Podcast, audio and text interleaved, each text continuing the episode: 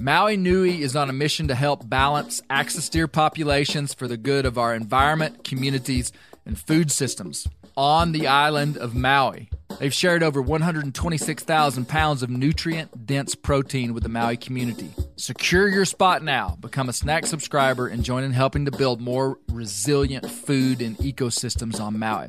Visit MauiNuiVenison.com. That's M A U I N U I Venison.com and use promo code BEAR for 20% off your first order.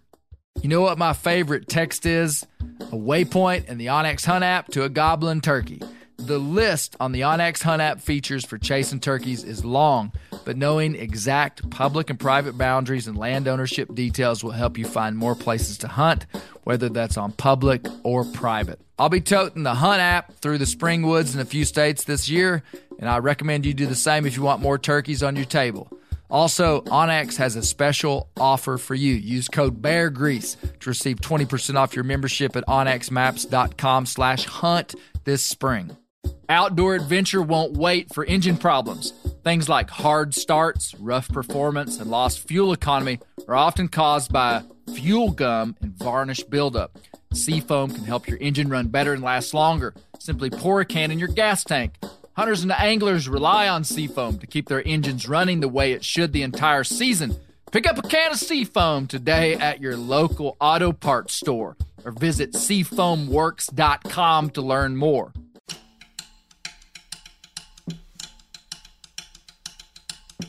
This thing that was so rare and therefore valuable in Europe is here in abundance. And I want to claim and tame the wilderness as the advance of you know using that loaded terminology civilization mm-hmm. that's how that's how we civilized europe mm-hmm. and that's what we're going to do here Who knew that American wilderness was such a contested, loaded, and difficult term to define? In this second episode, I'm still in search of understanding American ideals on wilderness and if, in fact, America's handling of wild lands is globally unique. But really, I'm on a personal journey to understand the genesis of my own ideas on wilderness. I thought they were my own, self generated. But as I learn about America's peculiar history, I'm seeing more and more that I'm a product of a culture. I've got the same crew plus one new guy on this episode. We've got authors Dr. Sara Dant, Dr. Dan Flores, and Hal Herring. Also, author and Thoreau critic Steven Rinella. But new to the crew is documentary filmmaker, native Texan, and Mustang Wrangler Ben Masters. The Bear Grease Academy of Backwoodsmanship, Philosophy, and Culture is back in session. I really doubt that you're going to want to miss this one. The idea that Americans' energy was capable of literally taking the last barrel of oil out of the last piece of ground. Well, that was that was evident. This movement began to say, what if we didn't do that to every place?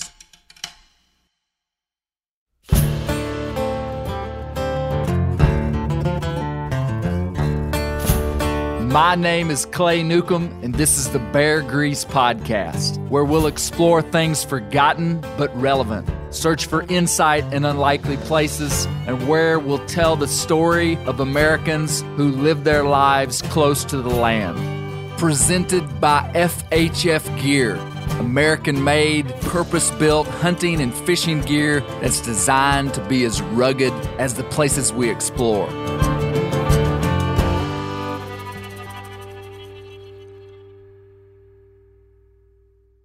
I take infinite pains to know all the phenomena of the spring, for instance, thinking that I have here the entire poem, and then to my chagrin, I hear that it is but an imperfect copy that I possess and have read, that my ancestors have torn out many of the finest leaves and grandest passages and mutilated it in many places.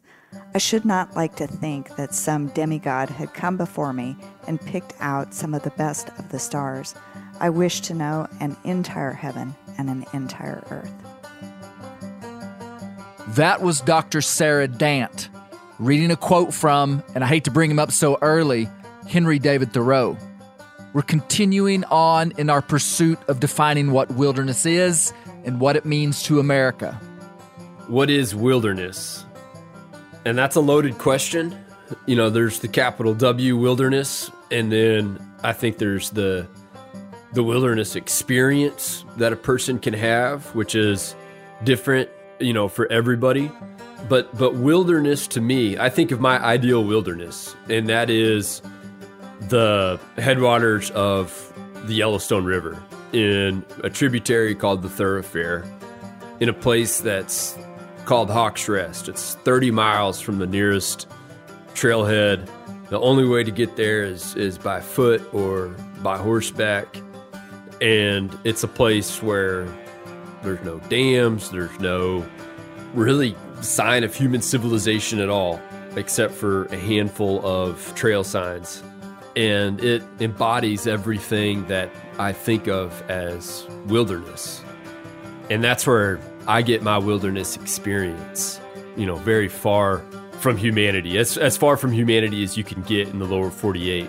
And I feel that whenever I go to places like the Bob Marshall or the Gila or the Teton Wilderness and the Thoroughfare and the Wilderness of No Return in Idaho, these classic big wilderness spots in the American West. This is Ben Masters. He's very well traveled in America's big western wildernesses.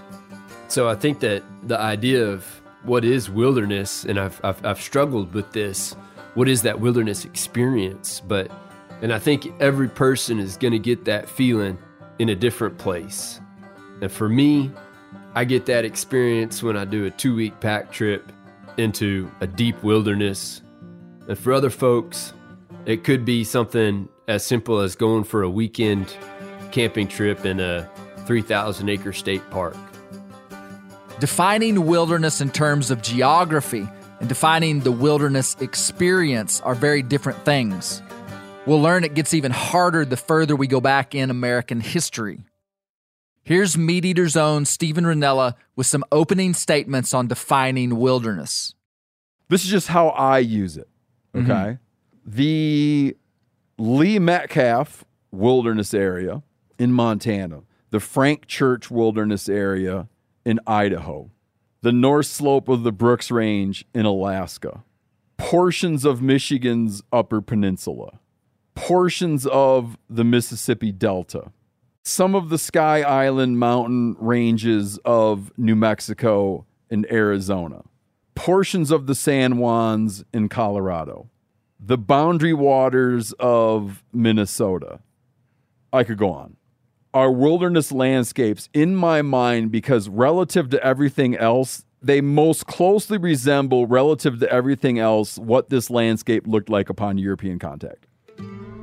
So yeah. it's it's the wildest stuff relative to everything else it's the stuff that most closely resembles what it did at the time of European contact, considering my caveat that then it was inhabited, however sparsely, by native people, and now it's not. And it's vulnerable because once you mess with it, it ceases to be wilderness anymore and it becomes some other thing. And mm-hmm. I worry about running out of it. Defining wilderness and what it means to America is an important endeavor. Why, you may ask? Partly because of a little word often used in economics, it's used in farming, it's used in life, called scarcity. In our current times, wilderness is one of the Earth's scarcest resources, and scarcity dictates value. It's ironic, but scarcity is often a more powerful force than overflowing bushel baskets of plenty. Here's Dr. Dant on where some of our big wildernesses are. The big ones are, of course, up in Alaska. Yeah. The, the biggest one in the continental United States is in Death Valley. So it's not like we're all going to hmm. go camp there. And the second biggest one is the Frank Church River of No Return in Idaho. Hmm. So there are lots of big wilderness places, but there are also a lot of small wilderness places. Yeah. And there are wilderness places in the east as well as in the West. And that was, again, something Frank Church really worked hard on because he said yeah. we should have these rare and valuable places. Rare and valuable. Rare and valuable, large and small, in the West and in the East. The largest wilderness in the lower 48 is in Death Valley in California in Nevada, and it spans over 3.1 million acres. That's news to me. In the last episode, Dr. Dan Flores told us wilderness is an idea and a reality. It's these two things. The idea part being the abstract way we talk about places where humans don't live and natural ecosystems dominate. Hal Herring told us that wilderness was a feeling. The reality of wilderness, the second part, is the 111 million acres designated as federal wilderness with a capital W. That's roughly 5% of American soil, which is governed by the strictest land designation in America, only open to human foot and equine traffic. You can't use anything with wheels. You can't even use a hang glider. True story, it's on the little signs. And you can't use anything with a motor. But to understand modern wilderness, we've got to understand the macro scale journey of mankind. For this series, I've leaned heavily into a book written in 1967 by Roderick Nash called Wilderness in the American Mind. I nerded out hard on this book and loved it. Here's Dr. Flores with a critique on this past era of American ideals on wilderness. Remember, the Wilderness Act was signed into law in 1964, so there was a lot of activity around this stuff in the 1960s when this book was written. Yeah, so I mean, that's a, a fantastic book. It's also 50 years old. I mean, one of the things that we began to cope with about 25 or 30 years ago was a, an emerging critique of not just Nash's story of wilderness, but a critique of what misperceptions lay at the foundation of what wilderness was in mm. the American cultural story.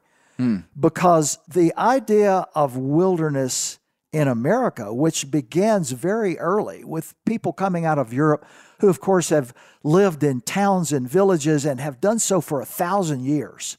Hmm. And in a part of the world in Western Europe where all the charismatic animals have long since been wiped out. Hmm. I mean, they're hunting partridges and things. And of course, ordinary people are kept out of the king's and the nobleman's forests because they preserve stags and deer hunting and so forth right. for the wealthy.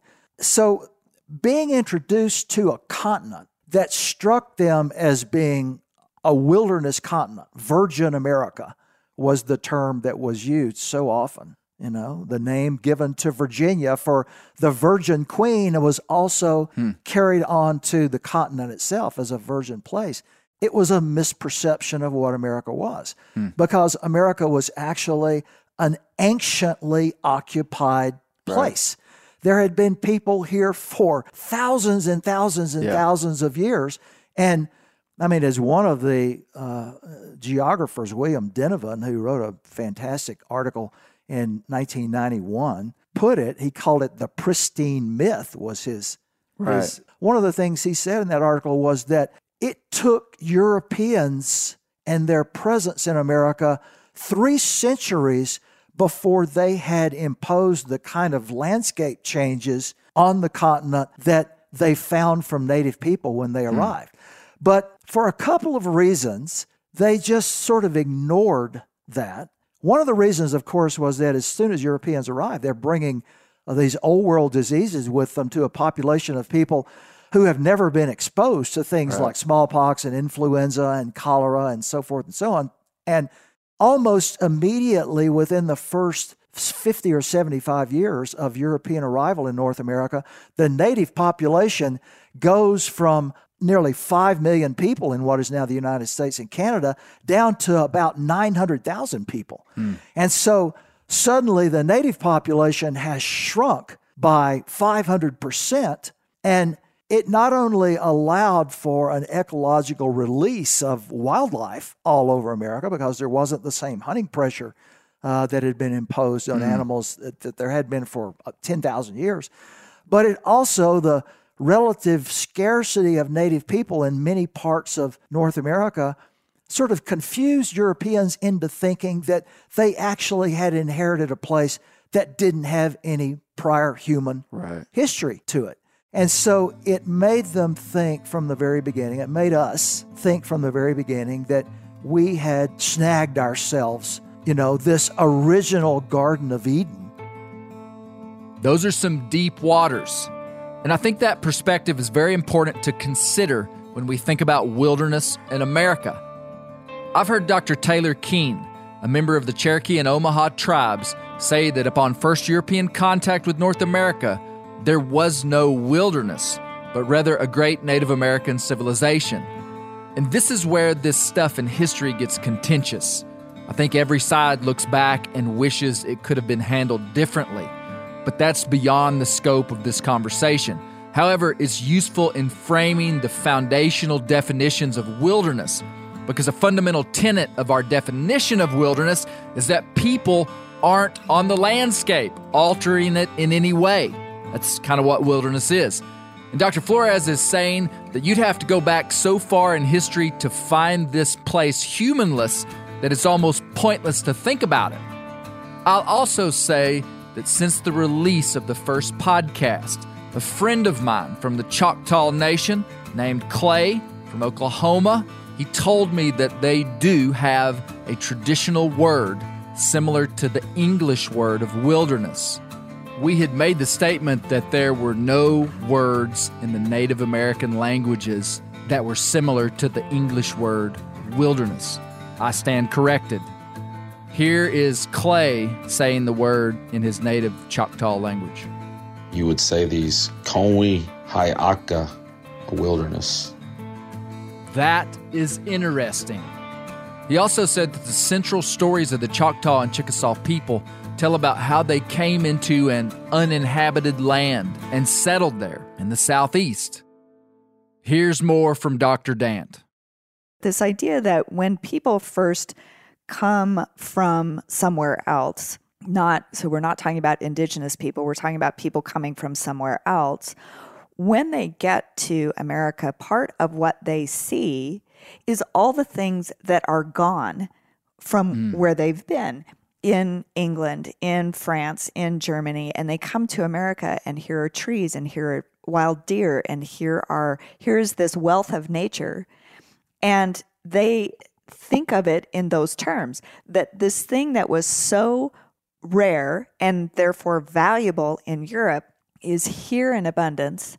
And I want to claim and tame the wilderness as the advance of you know using that loaded terminology civilization mm-hmm. that's how that's how we civilized europe mm-hmm. and that's what we're going to do here and the way you do that is to get big on nature you cut down the trees you drain the swamps you harvest the animals and that's a way of creating value both because those things are rare in europe and also because then you're converting these wild, chaotic landscapes into something that's ordered and knowable. Mm-hmm. But again, it has to do with those those ideas of value. What has value is what is rare. And once those wild places become rare, then we have that shift where romantics are thinking, you know, has some demigod come before me and harvested the best of the stars? I want to know an entire heaven and an entire earth. Converting wild, chaotic landscapes into something ordered and knowable. Now that's interesting. What's hard to debate is that as a species, globally, we've worked extremely hard to get away from the instability of wild lands. You remember the etymology of wilderness, right? Self willed or uncontrollable land of wild beasts. Here's Steven Rinella with an interesting observation about human nature. People who inhabit wilderness, and again, acknowledging that it's a somewhat squishy definition, people who historically have inhabited wilderness have jumped at every chance they could get to chip away at that wilderness. There are some exceptions. There are some rare exceptions. But for the most part, they've jumped at any chance. Our own Western European ancestors obviously jumped at it in a big way 10,000 years ago. On this continent, Native Americans were very receptive to firearms, were very receptive to steel axes. We're very receptive to different building materials, to different modes of transportation, to things that just would, would strike us as development, strike us as having the means to make a greater, faster, more profound impact on their environment. So, yes, people that have, when I say people, I just mean like us, humans, outside of our, outside of all these differentiations we create, like Western Europeans, Native Americans, just people across the globe have marched willfully and readily in the direction of civilization. Very few exceptions. So if I didn't have this civilized veneer, if I didn't have this this thing that I've just was, was born into, raised in civilization, and came out of that respecting wilderness, yeah, I think it's fair to say that had I just been born of wilderness, I probably would be just like everybody else, and that I would grab at any chance to make it a little less hard to be there. I'll tell you this, Clay, if you and me were in that situation where we were indigenous hunter gatherers who, for thousands of generations, have been on the same patch of ground, and all of our implements, all of our building tools, building equipment were just made of natural, naturally occurring things that we could find in the landscape stone, bone, hide. Mm-hmm. And someone showed up and gave us a pallet of ready mixed concrete. We would have laid that ready mixed concrete down in some fashion or another we would have said this stuff is amazing. Look Yeah. at I made me a big old paved area. And here's where I'm gonna start cooking. It's hard, doesn't wash away, doesn't get muddy. And we would wish we had more. We would want another pallet. We would quickly want another pallet of ready mix concrete. yeah. Yeah. I guarantee it, dude. But knowing what we know right now, me and you, knowing what we now know, we might say, uh-uh, man, you Like, get don't that. touch it. You get that ready mix concrete out of my face. I know where this is headed. Ah. That's an interesting point, and it's hard to argue with. There are exceptions, but in general, mankind has been moving away from wilderness lifestyles. And to go back in the Bear Grease Academy, the Shawnee leader Tecumseh, also in the Bear Grease Hall of Fame, and his brother Tenskwatawa, the prophet, preached that going back to the traditional Indian ways of life and getting rid of all influence of Europeans, that would be their salvation. That's what he preached. However, they were met with stiff resistance from within their own tribe and the majority of other tribes. And in modern times, us trying to imagine ourselves not leaning into modernization is kind of a stretch. It would be like in modern times someone who chooses not to have a cell phone. I mean, it's almost unimaginable. 99% of people can't pull that off, nor could our ancestors resist modernization. That's not a perfect analogy, but I think it's helpful. Whitetail Institute launched the food plot revolution in 1988 with a concentration on research and real world testing of forage products specifically for whitetail deer. Whitetail Institute's research and development team of agronomy experts provide effective, personalized service. I've been using Imperial Whitetail Clover for a long time in a food plot back behind my house. In 2007, I killed the biggest buck of my life over an Imperial Whitetail Clover small quarter acre food plot. Imperial Whitetail Clover is the only clover scientifically developed through years of selective breeding. Clover Extreme genetic stability provides extreme cold tolerance, disease, and drought tolerance. It really does. Clover is coated with Whitetail Institute's Rain Bond, a polymer coating added for enhanced seedling survivability. They have an exclusive offer for Bear Grease listeners 15% off Imperial Clover when you use the code BEAR at whitetailinstitute.com. That's whitetailinstitute.com and use code BEAR for 15% off. Ready to win Mother's Day and cement your reputation as the best gift giver in the family? Give the moms in your life an Aura digital picture frame preloaded with decades of family photos. She'll love looking back on these memories and seeing what you're up to today. Even better, with unlimited storage and an easy to use app, you can keep updating mom's frame with new photos, so it's the gift that keeps on giving. And this is not a joke. Juju Nukem has an aura frame, and we share photos, and they're incredible. Also, my mother in law has one. We have them. They truly are really good, really high quality. The Aura frame is easy to set up. It takes just two minutes to set up a frame using the Aura app. It also adjusts the display depending on light levels in the room to maintain the true color of your photos. For real, the digital screen is amazing. Right now, Aura has a great deal for Mother's Day. Listeners can save on the perfect gift by visiting auraframes.com to get $30 off plus free shipping on their best selling frame when you use code BEAR, B E A R, BEAR. That's auraframes.com. Use code BEAR at checkout to save. Terms and conditions apply. We've all seen plenty of gadgets and fads come and go, but here's one product that stood the test of time Seafoam Motor Treatment. Lots of hunters and anglers know that Seafoam helps engines run better and last longer. It's really simple. You pour it in your gas tank, Seafoam cleans harmful fuel deposits that cause engine problems.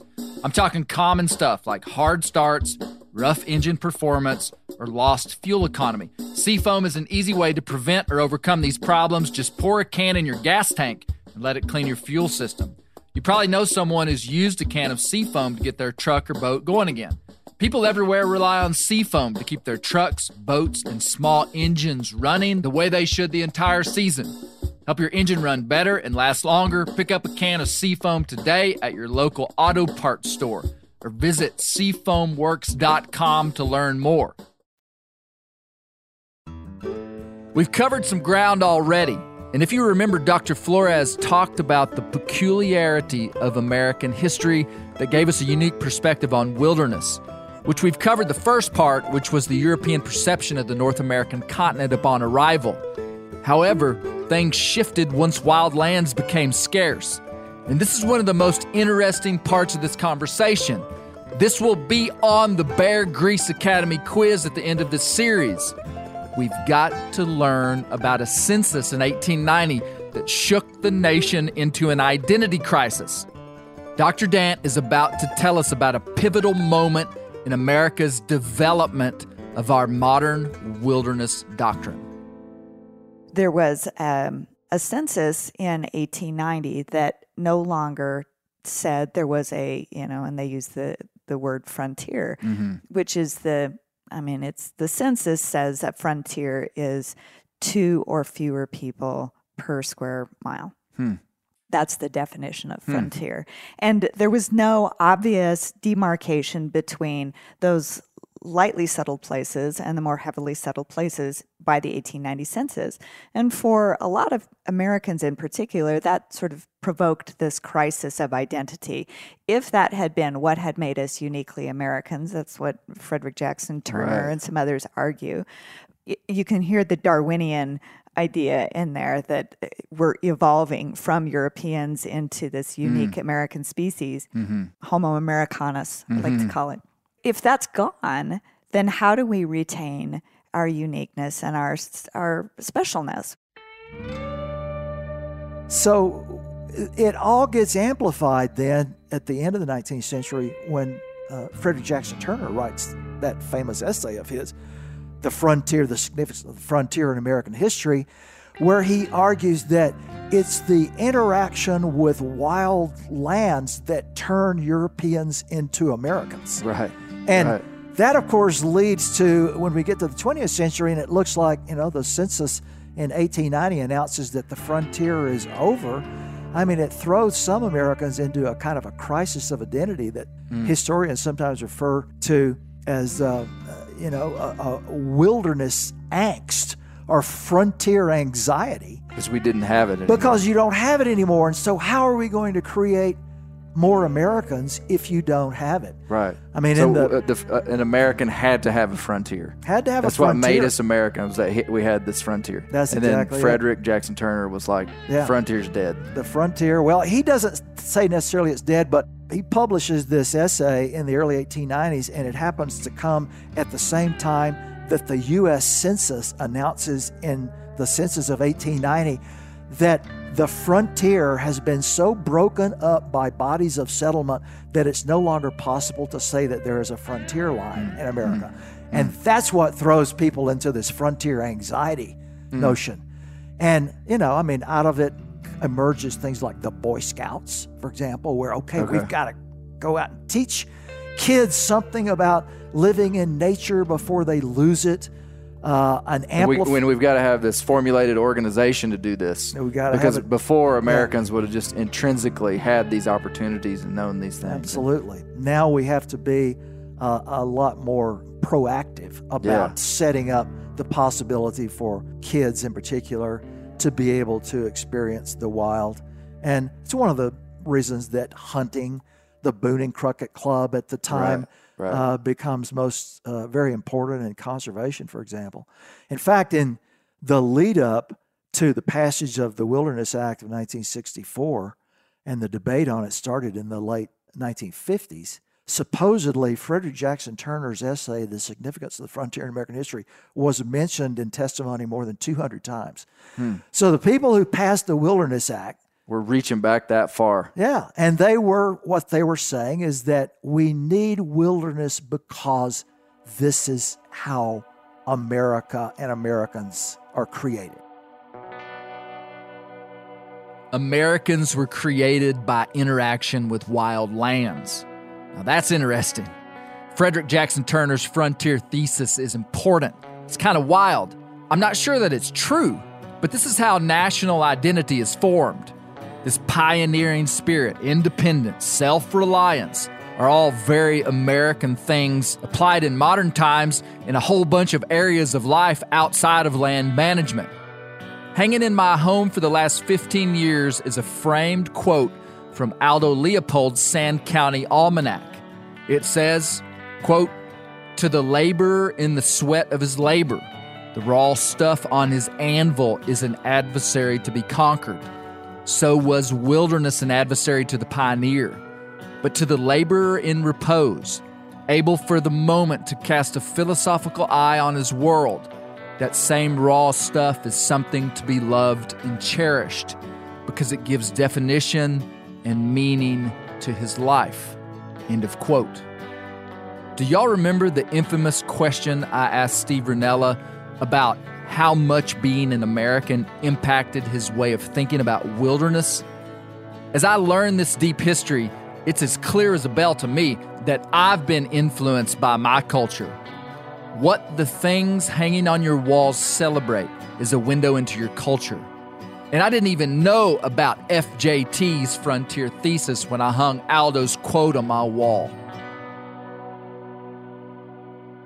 I'm sure y'all remember Alabama's Son and Wildlands author Hal Herring. Here's Hal on the wimpification of America and F.J. Turner. some of the arguments made for conserving the last of the wilderness were coming from Frederick Jackson Turner's frontier hypothesis or frontier theory that what defined the American spirit was the adversity and the and the self-reliance required by the frontier or the wilderness. And people like Teddy Roosevelt, particularly, wrote about this. They were worried about kind of the wimpification of Americans, you know, coddled by civilization. And they wanted to make sure that there were places where people could still test themselves against nature, you know, raw and, and unaltered. And so there's a lot of currents here. I want to say wimpification one more time. Maybe the algorithm will pick it up and direct people here who are looking for a cure. I asked Hal for more about American identity being wrapped around wilderness. Here's an interesting sequence. in a, in the United States, the reason that we kind of have uh, this designated wilderness, how we got to that, came from the earliest days of the frontier when, say, the buffalo were gone, 1876, 77 in Miles City, Montana. People were looking for the last of the, of the commercially huntable buffalo, right? And the Civil War had shown Americans the true bloodiness of, of our of our national experiment. So 1867, you're seeing like a lot of the Plains Indian Wars starting, and you're having all these people back east. And I don't, I don't want to say this in a derogatory way, but people back east are realizing that the frontier is being pushed so hard, so fast that there may be absolutely nothing left of that if we don't make some choices. And these are people who are more insulated from it, although they may, may might make expeditions. But one of the things, so you're li- you're listening to. I always talk about John Muir and Gifford Pinchot as these two dynamos that are working against each other. And Muir, John Muir, was completely immersed in the beauty of solitude and the and the grandeur of untrammeled spaces and wilderness. Whereas Gifford Pinchot was a man who believed in managing landscapes and and getting the most out of them with sustainable yield, right? And those two dynamos are kind of like the, a, a, a picture of America. We have these hugely contradictory notions at all times, and I always like to talk about it like two turbines. It's two magnets in a turbine, and they're spinning and they're making this electricity through their contradictions and it's it's part of what what I love about our country the most is there's all these contradictory ideas that are spinning at the same time. In our case here, it was the kind of preservation of the wilderness versus the absolute exploitation that people were witnessing at that time, right? The eastern forests were going down like like wheat in front of a combine the white pines were going down clear to Michigan at that point. I think even even into Minnesota. And so the idea that Americans' energy was capable of literally taking the last barrel of oil out of the last piece of ground. Well, that was that was evident. This movement began to say, what if we didn't do that to every place? What if we didn't do that to every place? Sometimes it's shocking to me that we slowed down enough to ask that question. I really like Hal's talk of America's contradictions. We wiped out the wilderness, and then right at the end, right when we were about to lose it all, we decided to save some of it. I'm going to dig in with Hal, and I'm still trying to quantify if America's wilderness doctrine is unique. Here, he brings up a unique point what we have in America with our system of wilderness lands, it's unique in the world because it was a choice that the American people through Congress and everything made. So if you go, I've been in places in Mexico that I would, would be wilderness. They are wilderness quality lands, as they say. But a lot of the things that are left in the world, I think of parts of the Amazon, and I've, I've been in the Amazon but I've been in not into the farthest back country. Those are those are only there because people lacked the means to get at them. You think of some of the Himalayas or Kazakhstan, you know, those are places you couldn't build roads into, right? They weren't looking for anything there. Whereas in the United States, after the frontier, we found ourselves capable of getting everywhere, right? Like you look at the system of roads in the, say, Shoshone National Forest, or you look at how people were using the Sierras of California, we could get everywhere, and we were getting everywhere. And so the American system, and I, I don't, I don't know about the largeness of it, the size of it, say vis-a-vis uh, what's in Russia and Siberia and the taiga, but I think what the difference here is in America was a choice to have it. The fact that we chose to designate and protect wilderness, especially in the early days, was unique globally. And I think that's really important. I'd say today, though, more lands globally are being protected on purpose. But in many parts of the world, the remaining wilderness was a byproduct of not being able to get to it. And I do think that intent is important. It's also only fair to bring up that wilderness preservation is a direct result of financial prosperity. We had the luxury of being able to preserve wilderness. Sometimes in other parts of life, you wonder Hal somebody is able to do something so good. And often it's simply an issue of the financial ability to pull it off. If 70% of us didn't have jobs and we couldn't feed our families, perhaps our ideas on setting aside wilderness would be much different. Here's how, with an interesting thought about prosperity and wilderness as a status symbol. Senator Clinton P. Anderson of New Mexico was a leader of the conservation movement in the 88th Congress. And during the wilderness hearings, he said, Wilderness is an anchor to windward. Knowing it is there, we can also know that we are still a rich nation, tending our resources as we should. We're not a people in despair, searching every last nook and cranny of our land for a board of lumber, a barrel of oil, a blade of grass, or a tank of water. And so, what I think that Senator Anderson meant right there was exactly what they were talking about in 1867 68. He was talking about making a choice that we were the kind of people who could make a choice. Yes, we could destroy this, but we choose not to. So we don't have to sack every last corner for every last piece of grass. That was good. Here's Ben Masters on America's uniqueness with wilderness. And hey, my first intro to Ben was through his 2015 film called Unbranded, where he and some buddies rode Mustangs from Mexico to Canada through the Rocky Mountains. It was a really cool film. I'm sure he's done a bunch of other stuff since then that he's way more proud of. But here's Ben. I think that our American ideals of wilderness, of preserving places that should be untouched by humankind, isn't unique to the United States. But I do think that it is truly remarkable that the United States was the first country to, in policy and within government, value that. And I think that that should be something that should be recognized and treasured. I feel like there's this uh, sense within our modern day society that you know the United States is a country that you know is very materialistic, that is very consumer driven, that really only cares about the economy. But in reality, the fact is that we have we kind of set the stage and set the precedent for a lot of governments to emulate around the world of the value of conserving wilderness.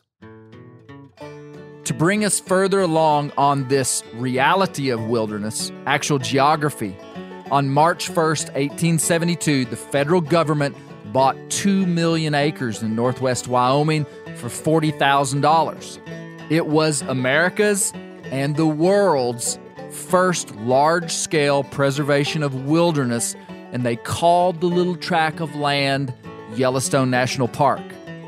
I think this was a landmark moment in human history. The trajectory of Homo sapiens up until very near this point had been fighting to get out of the wilderness.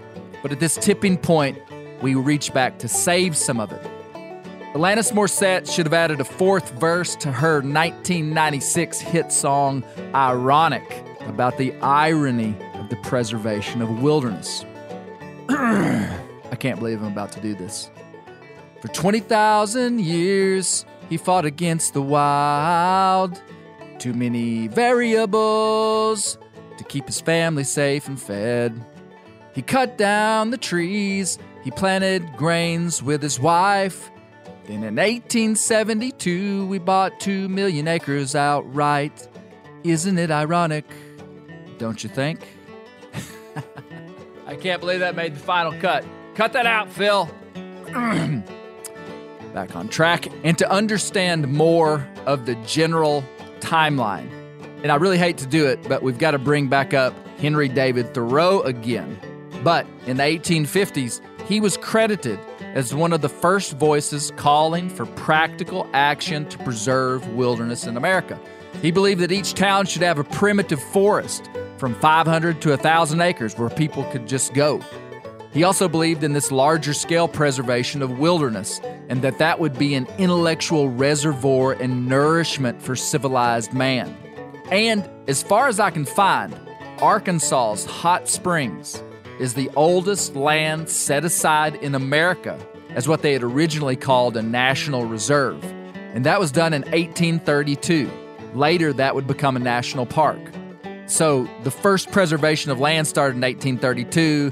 Thoreau was a recipient of this message in the 1850s. And then it wasn't until 1872 that the first national park, Yellowstone, was actually preserved. But in case we're getting too proud of our American wilderness efforts, here's Hal bringing us back down to earth. Remember these two words rock and ice. I mean, American wilderness is similar to, to wilderness in other in other parts of the world because it, it's like it's not the rich grasslands. You know, it's it was still lands that you could not make them pay. Like you couldn't you couldn't if if there's I tell you Nevada would have all kind of wilderness, but it has gold, right? There would be all kinds of places in America that would be kind of wilderness, but there was something there that you could make pay. And so those are not wilderness. Like there's no wilderness in Iowa because it's all black dirt, right? Our wilderness areas share something in common with the rest of the world in that they were the last places people could go and find something that would, you know, that would pay. Early like 1960s, 50s wilderness folks in the United States, they were kind of admitting that this every wilderness bill was a rock and ice bill. They were saying, well, all the wildernesses that we got are basically lands that you can't do anything with anyway. and so it was kind of like de facto wilderness because you'd have to get a climbing rope, you know, and, and hardware to get up there. That's not totally true, and especially not true like in the Bob Marshall, which encloses a, a, a large grassland system in the upper North Fork of the Sun River. So there were there is grass in there and and that was made it very controversial because people said, "Well, there's grass in there. I'm, I I want to keep running the thousands and thousands of sheep in there," and so we have mostly set aside as wilderness the places we couldn't do anything else with. That's true. Shucks, man. That takes some of the nobility out of the story of preserving wilderness. But I guess that doesn't matter. Maybe nobility in matters like this is a myth anyway. Here's another mic dropper pragmatism. So, so the other thing here, I don't want to miss this because there is a enormous pragmatism in American wilderness that was not in other countries. Okay, so the Bob Marshall Wilderness, which is one I'm most familiar with, it was set aside very early because it is the headwaters of the Sun River and the Sun River is the Gibson Dam project, which is a huge irrigation project on the Fairfield Greenfield bench here where I live. And so the Bob Marshall Wilderness owes its existence to the need for irrigation water down below. And if you go through the American West, the same thing applies every um, in almost every every wilderness area that I know of is was set aside originally the idea was to protect some kind of headwaters 62% of all the available water in the in the American West originates on federal public land and that is not a mistake Pragmatism is a good word for taking the romance and fun right out of the story. Nah, I'm just kidding. It actually makes American wilderness a tighter story and more understandable. There are multiple reasons these lands were preserved and multiple reasons why people celebrate their preservation today. I think all of this stuff is fascinating and it's helping me unravel and decode who we are as Americans. And oh, did I just hear the 3:30 bell ring? Sounds like the Bear Grease Academy is out for this session. But we've got one more session on wilderness and it won't be easy. Turns out there are even more problems and challenges ahead. I can't thank you enough for listening to Bear Grease. At First Lite, we just launched our new Circa Big Game Western Hunting Pattern, Camo. I've worn it extensively out west, and it's good stuff. Brent and I will be at the Black Bear Bonanza on March 9th in Bentonville, Arkansas. We hope to see you there. And I look forward to talking with everyone on the Bear Grease Render next week.